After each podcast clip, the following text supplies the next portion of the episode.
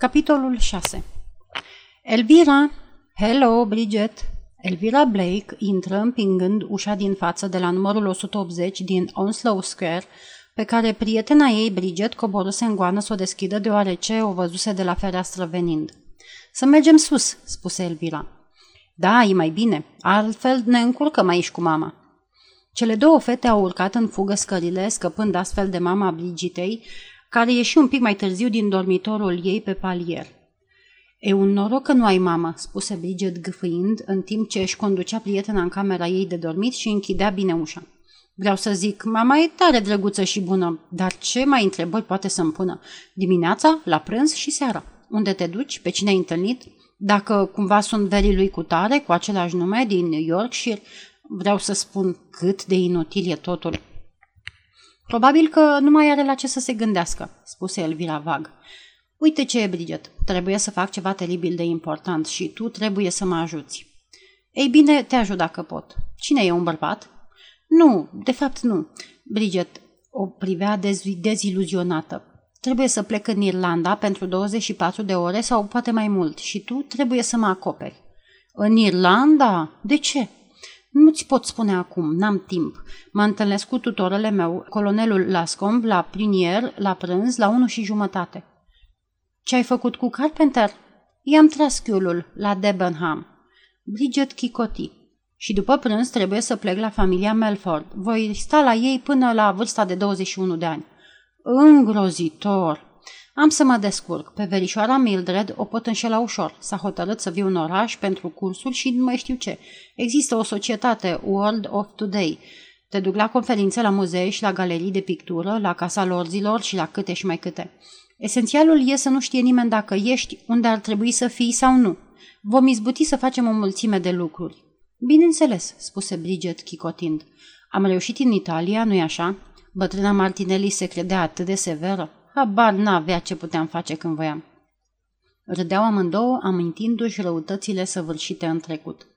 Totuși, a fost nevoie de multă chipzuială, spuse Elvira. Și de niște minciuni grozave, adăugă Bridget. Ai vești de la Ghido? O, oh, da, mi-a scris o scrisoare lungă, semnată Ginevra, parcă ar fi fată.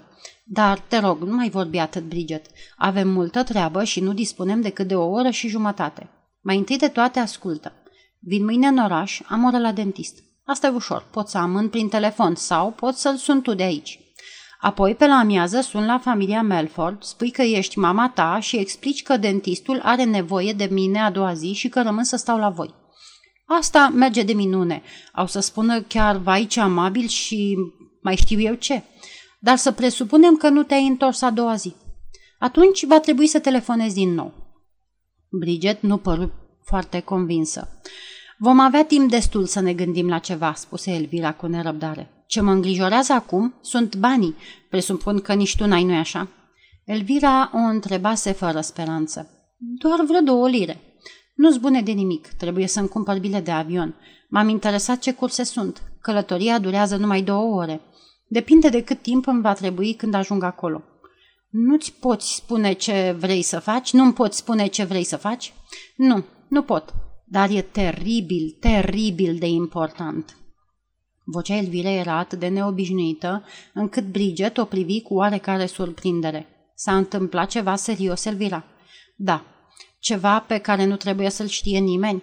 Da, cam așa. E îngrozitor, îngrozitor de secret. Trebuie să descoper dacă un lucru e sau nu adevărat. Ce plictiseală cu banii ăștia și când te gândești că în realitate sunt bogată. Mi-a spus tutorele meu, dar tot ce capăt e o sumă derizorie pentru rochii și banii ăștia dispar îndată ce pun mâna pe ei. Dar tutorele tău, colonelul cu tărică, n-ar putea să-ți împrumute niște bani? Nu mi-ar conveni, mi-ar pune o mulțime de întrebări, vrând să știe de ce am nevoie de bani. Vai, dragă, cred și eu că ar vrea să știe. Nu înțeleg de ce toată lumea pune atâtea întrebări. Când mă sună cineva la telefon, mama trebuie neapărat să întrebe cine e, când, în realitate, nu-i deloc treaba ei.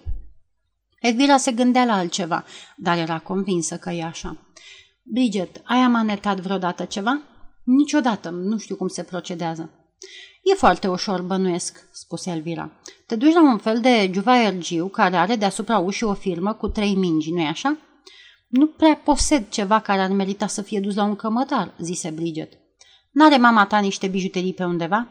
E mai bine să nu-i cerem să ne ajute. Nu, poate că nu, dar am putea să-i șterpelim ceva. O, oh, nu cred că am putea face așa ceva, spuse Bridget șocată. Nu? Bine, poate că ai dreptate, dar aș paria că nici nu va observa. Le punem la loc înainte de a băga de seamă că îi lipsesc. Știu ce facem. Mergem la domnul Bolard. Cine e domnul Bolard? E un fel de bijutier, bijutier al familiei. La el îmi duc ceasul la reparat. Mă știe de când aveam șase ani.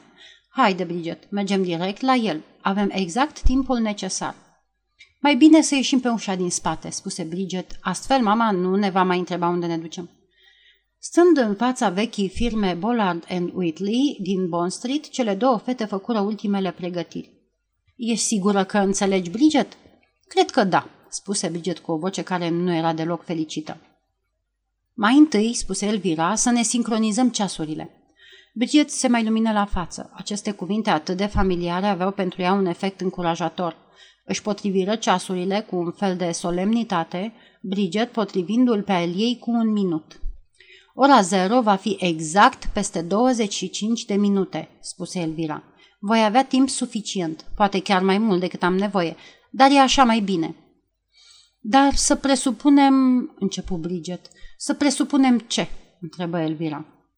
E bine, vreau să zic dacă mașina mă calcă cu adevărat. E sigur că nu te va călca, spuse Elvira. Știi doar cât de iute ești de picioare și toată circulația din Londra e obișnuită să oprească brusc. Totul va fi în regulă. Bridget nu părea deloc convinsă. Bridget, n-ai să mă lași acum când mi-e greu, nu așa? Bine, se învoi Bridget. N-am să te las de căruță. Bridget traversă Bond Street, iar Elvira deschise ușa prăvăliei domnilor Bollard și Whitley, bijutieri și ceasolnicari stabiliți de mult în această stradă. În interior, atmosfera era plăcută și liniștită. Un bărbat în frac se apropie de Elvira și o întrebă cu ce poate fi de folos. Aș putea să-l văd pe domnul Bollard? Domnul Bollard. Pe cine să anunț? Domnișoara Elvira Blake. Omul dispăru și Elvira se apropie de o teșghea pe care erau expuse pe o catifea de nuanță potrivită, sub cristal, broșe, inele și brățări de toată frumusețea. Domnul Bollard își făcu apariția. Era asociatul mai în vârstă al firmei, un om de vreo 60 de ani. O salută pe Elvira cu căldură și prietenie. Ah, domnișoara Blake, sunteți deci la Londra. Mă bucur că vă văd. Ce pot face pentru dumneavoastră? Elvira scoase un cesuleț elegant de seară. Ceasul ăsta nu merge cum trebuie, spuse Elvira. Ați putea să faceți ceva? Da, desigur, e ușor pentru noi. Domnul Bolard luă ceasul. La ce adresă să-l trimit? Elvira dădu adresa. Și mai e ceva, spuse ea. Tutorele meu, colonelul Lascom, știți? Da, da, desigur. M-a întrebat ce mi-ar place să primesc ca dar de Crăciun, continuă Elvira. Mi-a spus să vin aici să-mi arătați diferite lucruri. M-a întrebat dacă țin să vină cu mine și am spus că e mai bine să vin singură la început, pentru că e cam greu să te hotărăști, nu așa? Vreau să zic, când e vorba de prețul și de toate astea. Da, așa e, spuse domnul Bolar privind-o cu ochii îngăduitori. Cam la ce v-ați gândit, domnișoară Blake? O broșă, o brățară, un inel? Cred că broșele sunt mai folositoare, spuse Elvira. Dar aș putea să văd mai multe? Îl privea atât de rugător. El îi zâmbi înțelegător. Desigur, desigur. Nu simți nicio plăcere când... Nu simți nicio plăcere când trebuie să te decizi prea repede, nu-i așa? Următoarele 5-6 minute au trecut foarte agreabil. Nimic nu însemna prea mare deranj pentru domnul Bolard. Aducea bijuterii dintr-o cutie sau din alta, broșe și brățări și le îngrămădea pe bucata de catifea întinsă în fața ervilei. Fata se uita din când în când în oglindă, încercând fie o broșă, fie un pandantif. În sfârșit, cam nesigură, puse deoparte un mic breloc, un cesuleț cu diamante și două broșe. Vom face o notă, spuse domnul Bollard. Va avea și când colonelul Lascom va veni la Londra, va vedea și va hotărâ el însuși ce-i face plăcere să vă ofere. Cred că e foarte bine, spuse Elvira. Va avea astfel impresia că mi-a ales chiar el cadoul, nu? Ochii ei limpezi și albaștri erau ațintiți spre bijutier. Cu aceeași privire se uitase la ceas un minut mai înainte și observase că ora era exact și 25 de minute. Afară se auzi un scârțit ascuțit de frâne și țipătul îngrozit al unei fete. Inevitabil, privirile celor din magazin se îndreptară spre ferestrele care dădeau în Bond Street. Mișcarea pe care mâna Elvirei o făcut spre tejgheaua din fața ei și apoi spre buzunarul taiorului elegant a fost atât de rapidă și de ascunsă, încât n-ar fi fost observată chiar dacă cineva ar fi privit spre fată în clipa aceea. Vai, vai, spuse domnul Bollard, care se întoarse de la fereastra ce dădea spre stradă. Cât pe aci să fie un accident! Ce fată proastă! Să traverseze în halul ăsta! Elvira se îndreptă spre ușă. Își privi ceasul de mână și scoase o exclamație. Dumnezeule, am stat prea mult. Pierd trenul cu care trebuie să mă întorc la țară. Vă mulțumesc mult de tot, domnule Bolard. Și nu veți uita cele patru bijuterii, nu-i așa? Într-un minut ieși pe ușă. O luă repede la stânga, apoi iar la stânga și se opri în fața unei prăvălii de pantofi, în vreme ce Bridget, gâfâind, o ajunse din urmă. Ce spai m-am tras!" spuse Bridget. Am crezut că voi fi ucisă. Și pe deasupra mi-am făcut o gaură în ciorap. N-are importanță, spuse Elvira și își împinse repede prietena de-a lungul străzii după colț la dreapta. Haide, a mers bine?" Elvira își strecură mâna în buzunar și arătă o brățară de diamante și safire. Vai, Elvira, cum ai îndrăznit? Acum să te duci la magazinul acela de amanetat de care am vorbit. Vezi cât poți să capeți. Cere o sută. Crezi că să presupunem, vreau să zic că ar putea să fie pe lista obiectelor furate. Nu fi proastă. Cum ar putea fi așa de repede? Nici n-au observat că lipsește. Dar, Elvira, când vor observa că lipsește, vor zice, vor ști precis că tu ai luat-o. S-ar putea să creadă dacă descoperă repede. Atunci se vor duce la poliție și... Se opri văzând că Elvira dădea din cap încet, legănându-și părul galben deschis cu un zâmbet enigmatic care îi ridica colțurile gurii. Nu vor merge la poliție, Bridget. Cu siguranță că nu, dacă se vor gândi că eu am luat-o. Vrei să zici că, așa cum ți-am spus, voi avea mulți bani când am să împlinesc 21 de ani. Am să pot cumpăra multe bijuterii de la ei. Nu vor face scandal. Du-te repede și fă rost de bani. Apoi du-te la Erlingus și cumpără biletul. Eu trebuie să iau un taxi până la plinier. Am și întârziat 10 minute. Voi fi la tine mâine dimineață la ora 10 și jumătate. Vai, Elvira, tare aș fi vrut să nu-ți asumi asemenea riscuri groaznice, se jeli Bridget. Dar Elvira chemase un taxi. Miss Marple a petrecut de minune în magazinul Robinson și Cleaver. Pe lângă faptul că îi plăcea să cumpere ceașafuri scumpe și frumoase, prefera cearșafurile de pânză pentru țesătura și răcoarea lor, se bucura că găsise cârpe pentru șters pahare de calitate bună cu margine roșie. Era atât de greu să găsești în zilele acelea cârpe bune pentru pahare. Ți se ofereau fel de fel de lucruri ce semănau mai curând a fețe de masă, de ornament, decorate cu ridichi, cu homari, cu turnul Eiffel sau cu Trafalgar Square, când nu erau împănate cu lămâi și portocale. După ce și-a dat adresa de acasă din St. Mary Mead, Miss Marple a găsit un autobuz direct spre marile magazine Army and Navy. Magazinele Army and Navy erau pe vremuri vizitate foarte des de o mătușă a domnișoarei Marple. Acum, firește, nu mai arătau ca pe vremuri. Miss Marple își aminti că mătușa Helen își căuta întotdeauna vânzătorul ei și, cu boneta pe cap, îmbrăcată în ceea ce numea ea mantia neagră de poplin, se așeza confortabil într-un scaun. Petrecea acolo o oră și mai bine, răstimp în care nimeni nu se grăbea și în care mătușa Helen avea timp să se gândească la toate sorturile de articole, articole de băcănie ce puteau fi cumpărate și puse bine la păstrat. Se aproviziona pentru Crăciun și privea chiar mai departe spre cumpărăturile de Paște. Jane, pe atunci încă tânără și nerăbdătoare, era trimisă să admire articolele de la secția de sticlărie ca să se mai amuze. Când termina cumpărăturile, mătușa Helen începea să pună întrebări peste întrebări vânzătorului despre mama, nevasta lui, despre al doilea băiețel pe care îl avea și despre o cumnată infirmă. După o dimineață atât de plăcută, mătușa Helen obișnuia să spună cu tonul acela de glumă în care se vorbea pe atunci. Ei, cum s-ar simți o fetiță mică la gândul unui prânzuleț bun?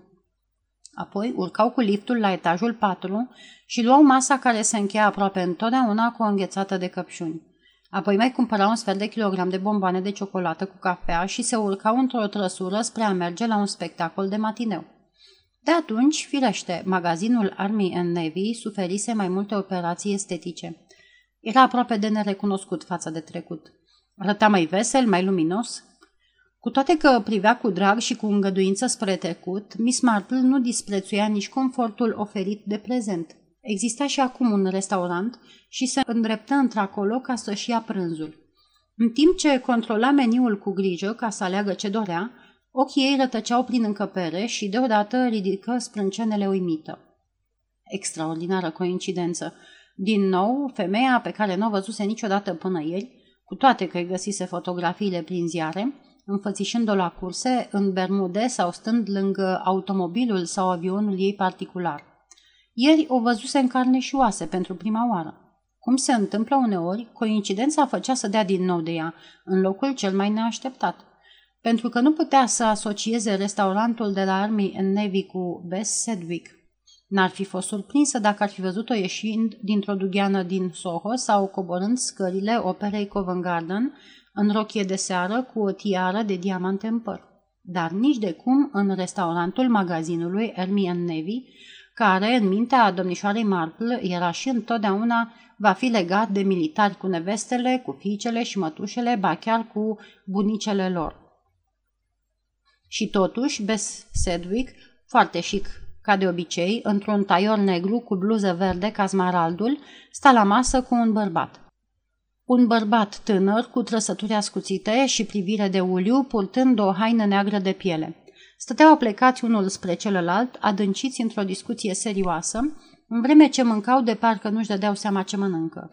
O întâlnire de îndrăgostiți, probabil.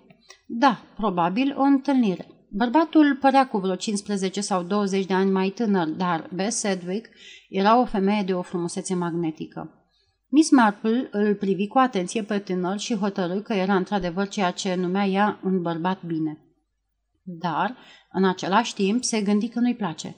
Exact ca Harry Russell, își zise Miss Marple, comparându-l cu cineva pe care îl cunoscuse mai de mult. Fusese un înrăit. Nici o femeie care avusese de-a face cu el nu sfârșise bine. N-ar primi sfaturi de la mine, se gândea Miss Marple, dar aș putea să-i dau câteva. În orice caz, nu o interesau întâlnirile de dragoste ale altora și oricum, Bess Sedwick știa să se descurce foarte bine și singură când era vorba de dragoste. Miss Marple suspină, sfârșit de mâncat și se gândi că ar fi bine să viziteze și secția de papetărie. Curiozitatea, sau cum prefera ca să-i zică interesul pentru treburile altora, era fără doar și poate una dintre trăsăturile domnișoarei Marple. Își lăsă din adins mănușile pe masă, se sculă și se îndreptă spre casă pe o rută foarte aproape de masa Lediei Sedwick. După ce își plăti nota, descoperi lipsa mănușilor și se întoarse să le ia, lăsând din nefericire să-i scape poșeta în mers. Poșeta se deschise și căzură din ea fel de fel de mărunțișuri. O chelneriță se repezi să o ajute și Miss Marple se prefăcu că îi tremură mâinile și lăsă să-i cadă pentru a doua oară niște monede și niște chei. Aceste subterfugii n-au fost zadarnice, cu toate că nu se alesese cu cine știe ce de pe urma lor. Și interesant că niciuna dintre cele două persoane care îi stâneau curiozitatea nu aruncă măcar o privire spre bătrânica agitată ce își scăpa mereu lucrurile pe jos.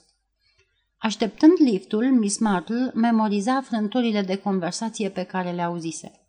Și ce facem cu vremea? Ok, nu e ceață. E totul gata pentru Lucerna? Da, avionul pleacă la 9.40. Acestea le auzise pentru prima dată. La întoarcere auzise ceva mai mult. Bess Sedwick spusese cu mânie. Și ți-a venit să treci pe la hotelul Bertram ieri? N-ar fi trebuit să te apropii de locul ăsta. E în regulă. Am întrebat dacă locuiești acolo, toată lumea știe că suntem prieteni intimi. Nu-i vorba de asta. Bertram e bun pentru mine, dar nu pentru tine. Prea sari în ochi. Toată lumea se zgâiește la tine. Nu am decât. Ești un idiot. De ce? De ce ai venit? Ce motive ai avut? Pentru că ai avut un motiv. Te cunosc eu. Liniștește-te, Bes, mincinosule. Asta era tot ce putuse să audă. Găsea că era interesant.